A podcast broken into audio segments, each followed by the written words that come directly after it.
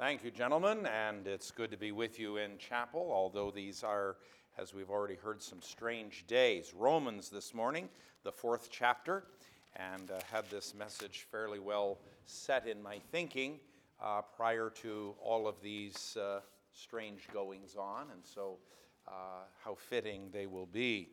It's a two part message today and tomorrow.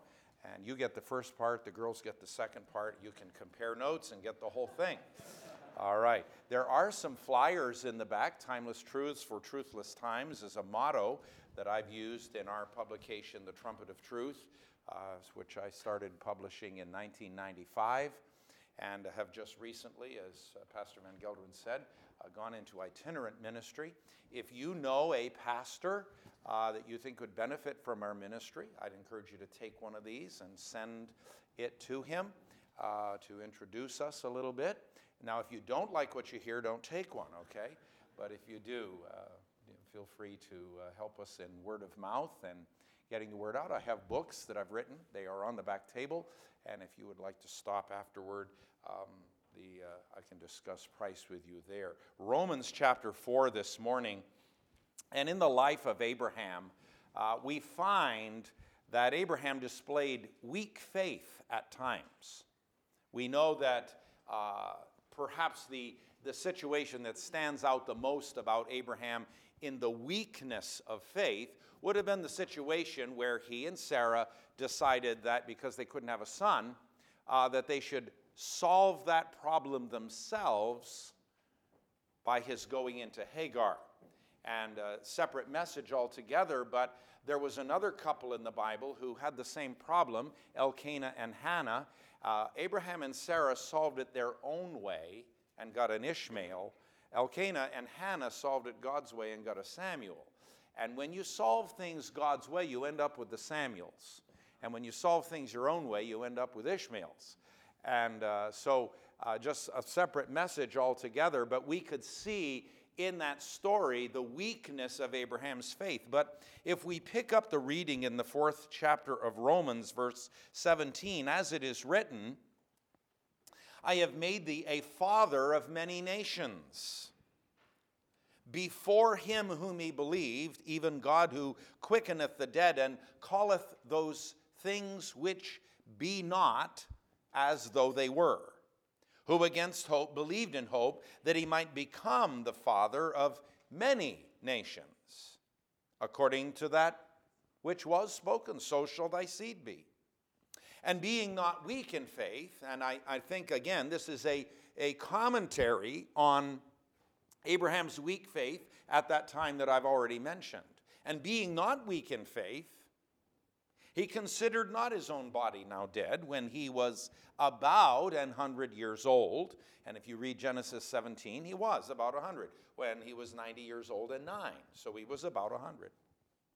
Neither yet, the Bible says, the deadness of Sarah's womb. He staggered not at the promise of God through unbelief, but now notice this, but was strong in faith, giving glory to God and being fully persuaded that what he had promised, he was able also to perform. Now let's pray together. Father, I thank you today for these odd and strange and even frightening and unsettling circumstances that have befallen our nation. We know uh, that thou hast used in the past uh, the sword and the famine and the pestilence to speak to nations. And so thou art speaking to our nation today.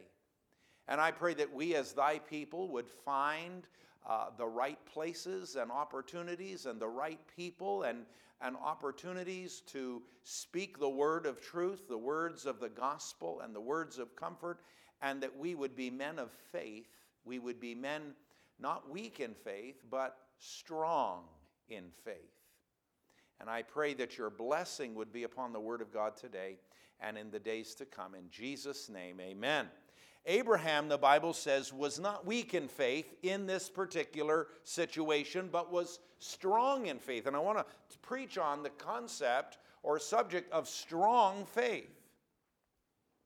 And notice what strong faith does If you look at verse 20, he was strong in faith, giving glory to God.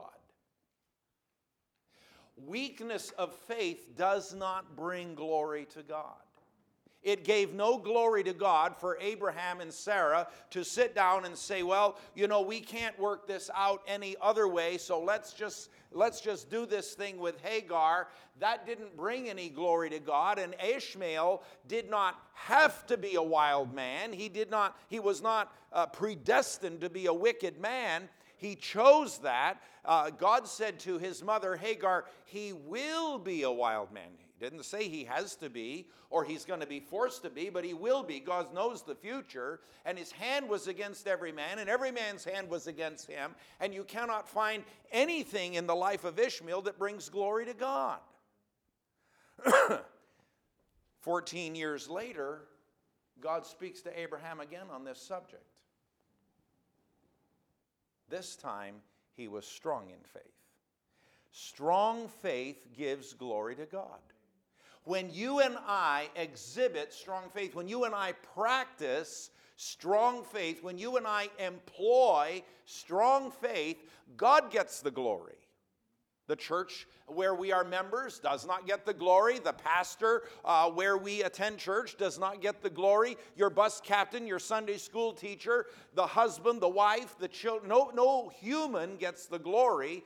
When you and I exhibit strong faith, God gets the glory.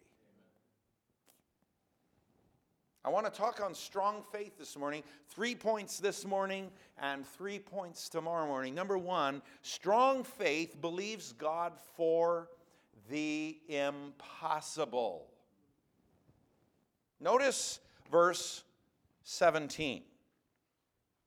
As it is written, I have made thee a father of many nations. Abraham, up to that point, had never been the father of even one person. Now he's 99 years old. How is he going to be the father of many nations if he cannot father even one child? How interesting this is that outside of Ishmael, he had nobody else that he could call a descendant at this point, so he could not be the father of many nations. He was simply the father of Ishmael, who was now 13, 14 years of age, and who would be a wild man and would bring no glory to God whatsoever. How could he be the father of many nations? It was impossible.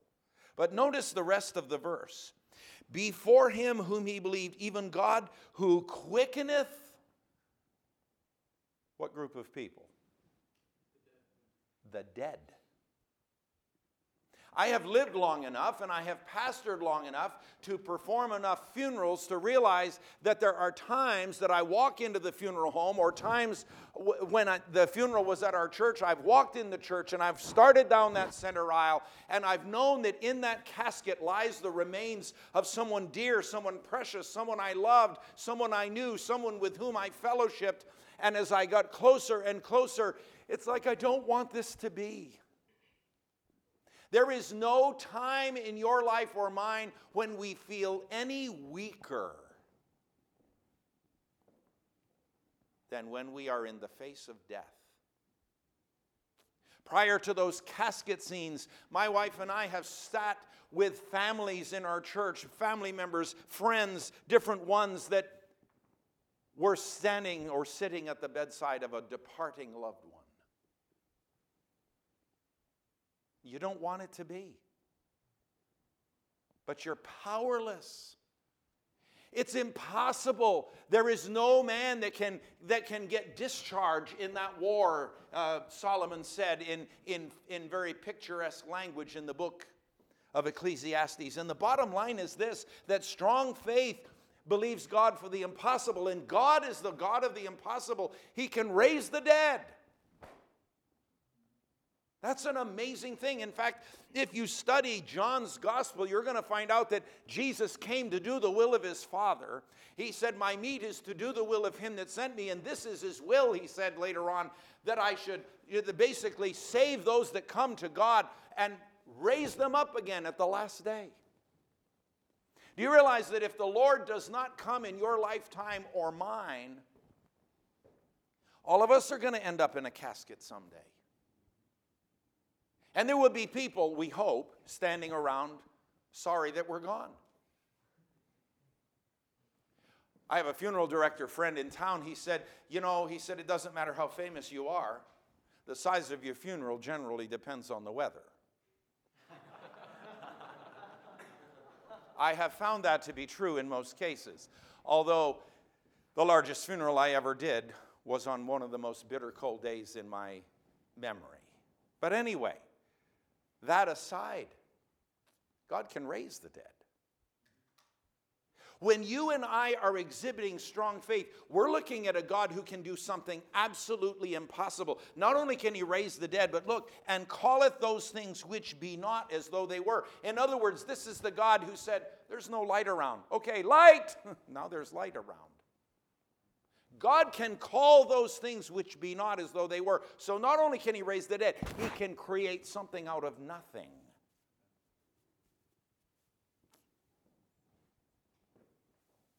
It's like the fellow who was arguing with God about creation, and he said, Well, I think I can do as well as you can. And God said, Well, go ahead, create a man. And so he starts gathering up dust, and the Lord said, No, no, no, no, no. Make your own dust. You see, God started with nothing. Everything we do starts with something that God spoke out of nothing. And when you and I are living this life of faith, we walk how? By faith, not by sight. Anything you and I do that is by sight is at best weak faith. It's at best weak faith. But when we go beyond sight and when we realize this is not possible, I, I want to say something about the concept of miracles. You know, with all of the social media and with all of the, uh, the different, uh, uh, different ways that we're in contact with each other, there's a whole lot of stuff that gets circulated in social media that can be very encouraging. And thank God for any way that God can use any medium. But you realize how the word miracle has just become kind of a mainstream word. Everything's a miracle today. In the Bible, the word miracle is reserved for something that God does that is outside the realm of natural creation law. Think about that. If we look at God as the originator of all, and He is, then literally everything is a miracle. But in the Bible, God sets this creation into motion, and miracles are those things that defy natural creation law, such as water piling up so that the people of Israel could cross the Jordan River on dry land. I don't know how many of you have ever tried to pile water.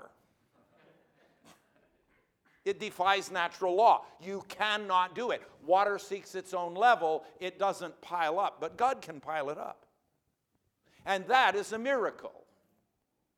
And there are miracles that take place in our lives that defy the natural law that God has put into practice in His original creation. Raising the dead defies natural law calling those things which be not as though they were, creating, defies natural law. Reproduction is part of natural scientific creation law, but creating something out of nothing defies natural law. And so I want you to understand strong faith believes God for what's impossible, not merely what is naturally possible. Number two, strong faith focuses then on God's ability, not man's inability. If we're going to look at the God of the impossible, then we, we must flip that coin over and realize how utterly helpless we are as men. We Americans have a lot of towers of Babel in which we are trusting.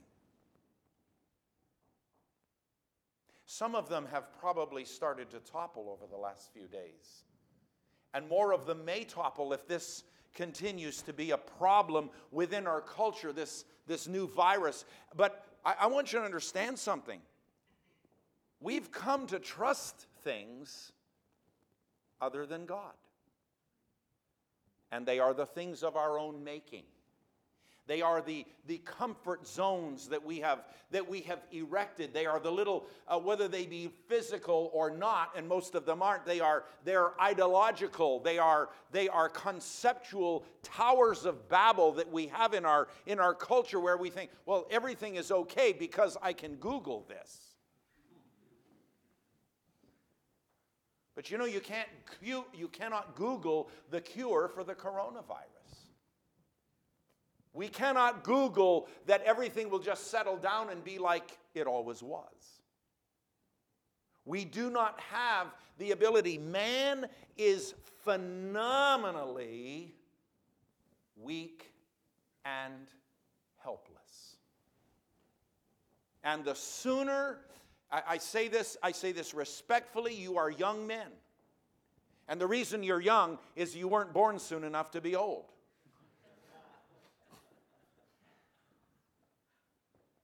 And I do not judge men who are 18, 19, 20 uh, with the same, uh, the same judgment that I would that a man who's been saved for 50 years.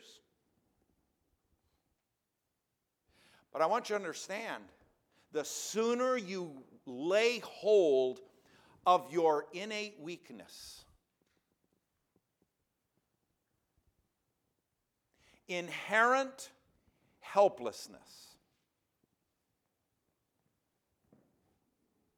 The sooner you lay hold of that, the sooner you will start into the realm of strong faith. Strong faith focuses on what God can do.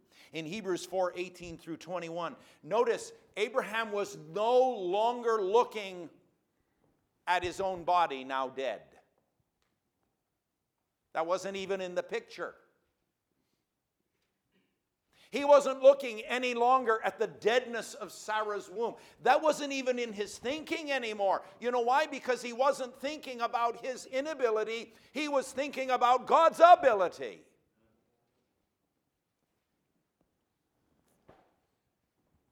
And that is strong faith. When we stop thinking about what I can do and we realize what I can't do, but what He can do. You realize that, that the children of Israel tempted God in the wilderness, and here's how they tempted him they asked a question when they should have had an exclamation.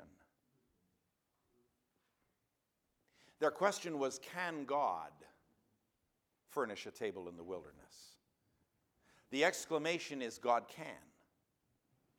I will not argue for his theology, but I heard uh, 40 years ago S.M. Lockridge preach his phenomenal message God can. And that was his text. Can God? God can. We learn to walk in strong faith. We attain to strong faith. We, we stop being weak in faith when we don't consider ourselves, when we do not consider the resources of man, when we don't consider the abilities that we have, when we're not looking at our training. Training is good, but it isn't what does miracles. Training is, is phenomenally important in your life, and, and don't, don't ever discard it, and don't ever stop learning, and don't ever stop growing. But understand that it's not your training that wins souls, and it's not your training that repairs marriages, and it's not your training that, that gets a good message across, and it's not your ability, and it's not mine. It's God's ability that is beyond us. How do you get through to a sinner? Learn a better argument? Get another Bible verse to show him he's wrong? How do you get through to a sinner? How does that happen? You know what happens with other sinners the same way it happened with you. The Spirit of God came and reproved you of sin and of righteousness and judgment. Who does that? The Spirit of God. And God can raise us who were dead and quicken us who were dead in trespasses and sins, and that is a miracle, and it goes from there. Strong faith focuses upon God's ability. In the book of Hebrews, a parallel chapter uh, on this subject, we see in verses 11 and 12 a restatement. Through faith, also, Sarah herself received strength to conceive seed and was delivered of a child when she was past age because she judged him faithful who had promised. You see, this is not just for men, this is for women. This is not a gender issue. Strong faith is not limited to the male gender. Do you realize that Sarah's faith was weak when Abraham's faith was weak? And Sarah's faith became strong when uh, Abraham's faith became strong. It's important that we see this. It depends on God's ability. And in verse 12 of Hebrews 11, therefore sprang there even of one, and him as good as dead, so many as the stars of the sky in multitude, and as the sand which is by the seashore innumerable. And then we see Abraham becoming the father of many nations, an impossibility. So, number one, strong faith Strong faith that brings glory to God. Strong faith in your life and mine, where God gets the glory, where the glory is not shared on earth. As he that glorieth, let him glory in the Lord. We find from, from the book of Jeremiah, we find it repeated in the book of First Corinthians. He that glorieth, let him glory in the Lord. Strong faith that brings glory to God focuses on a God who can do the impossible. Number two, strong faith that brings glory to God focuses on God's ability to do things and just simply abandons the idea of what we can't do. It's just like, it's not up to me. I, it's not about me. It's about Him. I, I, think of the story of Jeremiah, and Jeremiah has become, over the last number of years, my favorite prophet to read. You say, this weeping prophet, this man who cried all the time, he's your favorite prophet? Yes, he is. For many reasons that I don't have time to explain. In chapter 32, the city is surrounded by Nebuchadnezzar's army. The people in the city are starving. There's a famine Everybody is dying. There are pest, there's pestilence in the city, and there's war outside the city, and, and things do not look good. And, and, and Jeremiah's in prison himself, and God says, You know, Hanameel, your uncle's son, is going to come to you and say, Buy my field that's in Anathoth. Buy my field? And Jeremiah said, Oh, Lord God, thou hast created the heavens and the earth by thy great power and thy stretched out arm, and there is nothing too hard for thee. But, do you realize what's going on down here? I mean, Nebuchadnezzar has us surrounded, and people are dying, and, and all these prophecies that you've given me to preach, and it doesn't look good down here, and you're telling me to go buy a field? Why would I buy a field? But Hanameel, his uncle's son, did come to him. And so he knew it was of the Lord, so he bought the field. And then God comes back and turns Jeremiah's statement into a question. He said, Behold, I am the Lord God of all flesh. Is there anything too hard for me? You just said there is nothing too hard for me, and then you've told me all the reasons you don't see how this can ever work. And then God tells his prophet, this is how it's going to work. It is going to work. And you know what? When the city was overrun, Jeremiah had a place to live because he had bought a field. How interesting. How phenomenal that when everything looks absolutely hopeless, If we look at ourselves, we might quit. But if we look at God, we will continue on.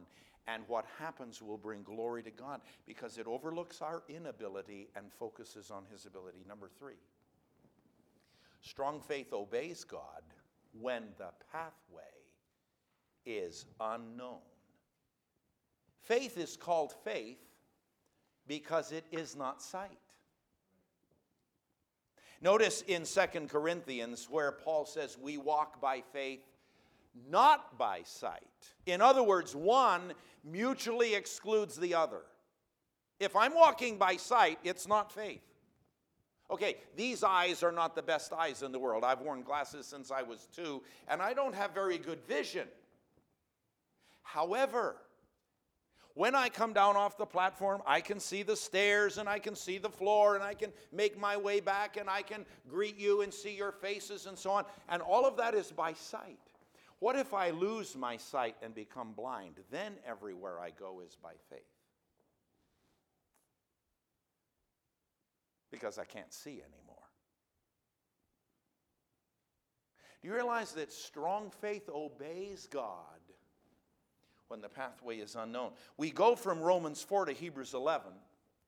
In fact, you may have already turned there because I cited those verses. But look at verse 8 of Hebrews 11. By faith, Abraham when he was called to go out into a place which he should after receive for an inheritance, obeyed.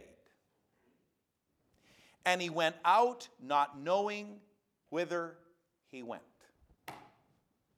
Look at that. He didn't know where he was going, he just went. Strong faith obeys God when the pathway is unknown. Now, we can look at what's going on in the United States today and we can think, what's going to happen tomorrow?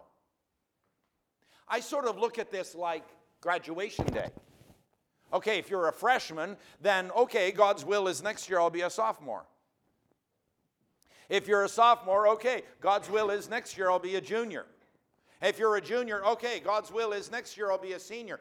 But when you graduate, what's God's will? Now what do we do? You see what I'm saying? We come to those moments in life where the pathway isn't so well known or perhaps not known at all. And those are crisis moments for every child of God. I have a preacher friend who's written a book about the crises of life. And if you study people, it's not so much the midlife crisis, but it is the various crises of life where, okay, we're done with this, now what? And it is in those moments of life that some people fail God most miserably. When your children are 10, you know what God's will is? Keep them alive till they're 11. But what happens when the youngest one leaves the nest? You know what happens to parents? They enter a crisis. It's called the empty nest syndrome. I've already experienced that. It lasted for five minutes. It lasted much longer than that for my wife. I think it was 10 minutes. No. No, I'm, I'm joking. It did last a while. And the day came when I said, You know what, honey, we've earned this. Let's enjoy it. And, and through her tears, she said, I'm trying to. But you know, it didn't occur to us at that time, and I don't want to say this to boast. But it didn't occur to us that, you know what, we're done raising kids. Let's just go out and raise Cain now. Huh? Well, way too many people do that. Abraham obeyed God. And you say, well, wasn't this way earlier in life than when he had this son Isaac? Yes, it was. And what this shows to me is this you can have strong faith today and weak faith tomorrow. You can have strong faith in your 20s and weak faith in your 30s. You can have strong faith then in your 40s and weak faith in your 50s. And you can move from strong to weak to strong to weak. And the focus of Abraham's life, as you study it in the Bible, is that we see where he was strong in faith and follow that pattern. I don't know how many graduating seniors we have in here this morning. But this is a crucial time in your life. I don't know how many of you are courting, but that is, after your salvation, the single most important choice of life. After your salvation and your call, and whatever God is going to do in your life, the single most important choice is who's going to do it with me? One of the old preachers I was listening to a number of years ago said, We old people make minor decisions. And he was in his 70s when he said it. Young people make phenomenally important decisions because everything for the rest of their lives depends on it. Will you obey when you cannot see the pathway? You know what? When you get married, you can't see how your marriage is going to turn out. You cannot see what children God may give you or not. You cannot see if perhaps you or your wife will be barren or whether you will have nine children. You can't see that the day you're married. You cannot see if, if all of your children will be what the medical world calls normal, or if perhaps you'll have a child that the medical world says is not normal. You cannot see how this will turn. You cannot see if perhaps one or you, you or your wife, may have a totally normal, rewarding life and live to the ripe old age of 95, and you'll both go home to, the, uh, to heaven uh, in the same day, or whether one of you will precede the other and leave the one behind in sorrow and difficulty. You can't see if your life will be financially sound or financially frightening. You can't see. Will you obey God when you can't see? Or will you let fear of what you can't see control you? Years ago, before I became familiar with the book, a man gave me a, po- a, a copy of Rick Warren's book, The Purpose Driven Life.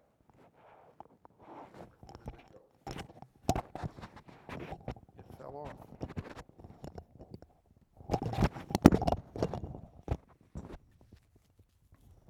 There we go. Some of you liked it better when you couldn't hear me. You were hoping I would leave it there. That's all right. The Lord was rejected too.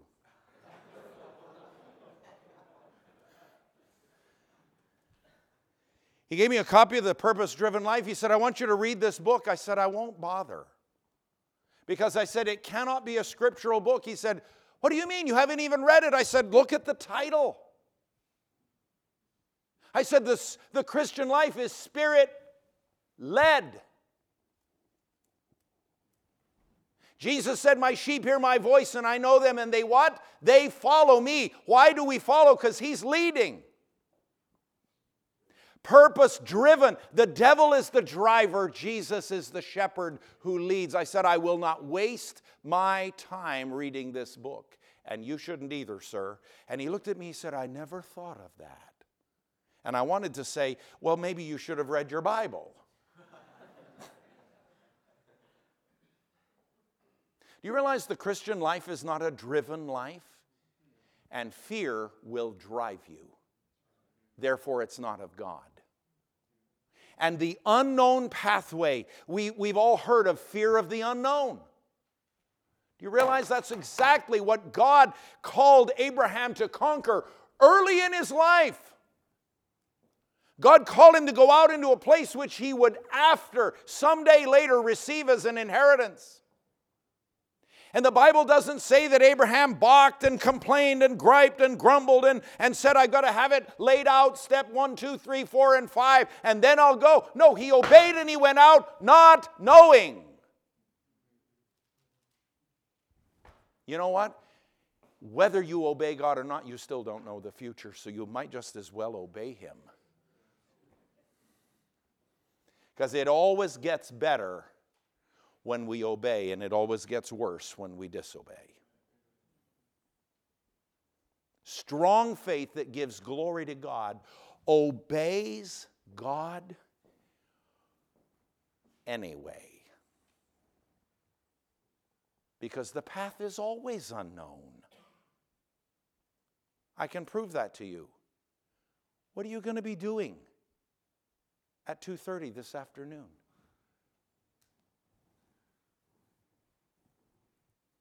Now, we can assume what we'll be doing based on our schedule, but nobody knows. You might be in an emergency room with an attack of appendicitis. You don't know. Now, I hope you're not. I'm not prophesying doom here. I'm just saying, you know what? It can happen. You might be opening a letter from home and there's a $500 check in it. That could happen too. Now, don't everybody run to the mailbox. I'm making no promises. The concept here is that strong faith that, oh, that glorifies God, that brings glory to God, says, you know what? I don't know the pathway, but I do know how to obey God, and that's what I'm going to do. It may not look reasonable. Sarah, we're leaving. What do you mean we're leaving? God said to leave. We're going. Where are we going? I don't know, but let's go anyway. And we're taking Lot with us, the troublesome nephew. He's coming with us. You mean like right now? Yep, God said go, we're going. He obeyed and he went out. Strong faith that glorifies God. Three things this morning. Number one, it believes God for what is absolutely impossible.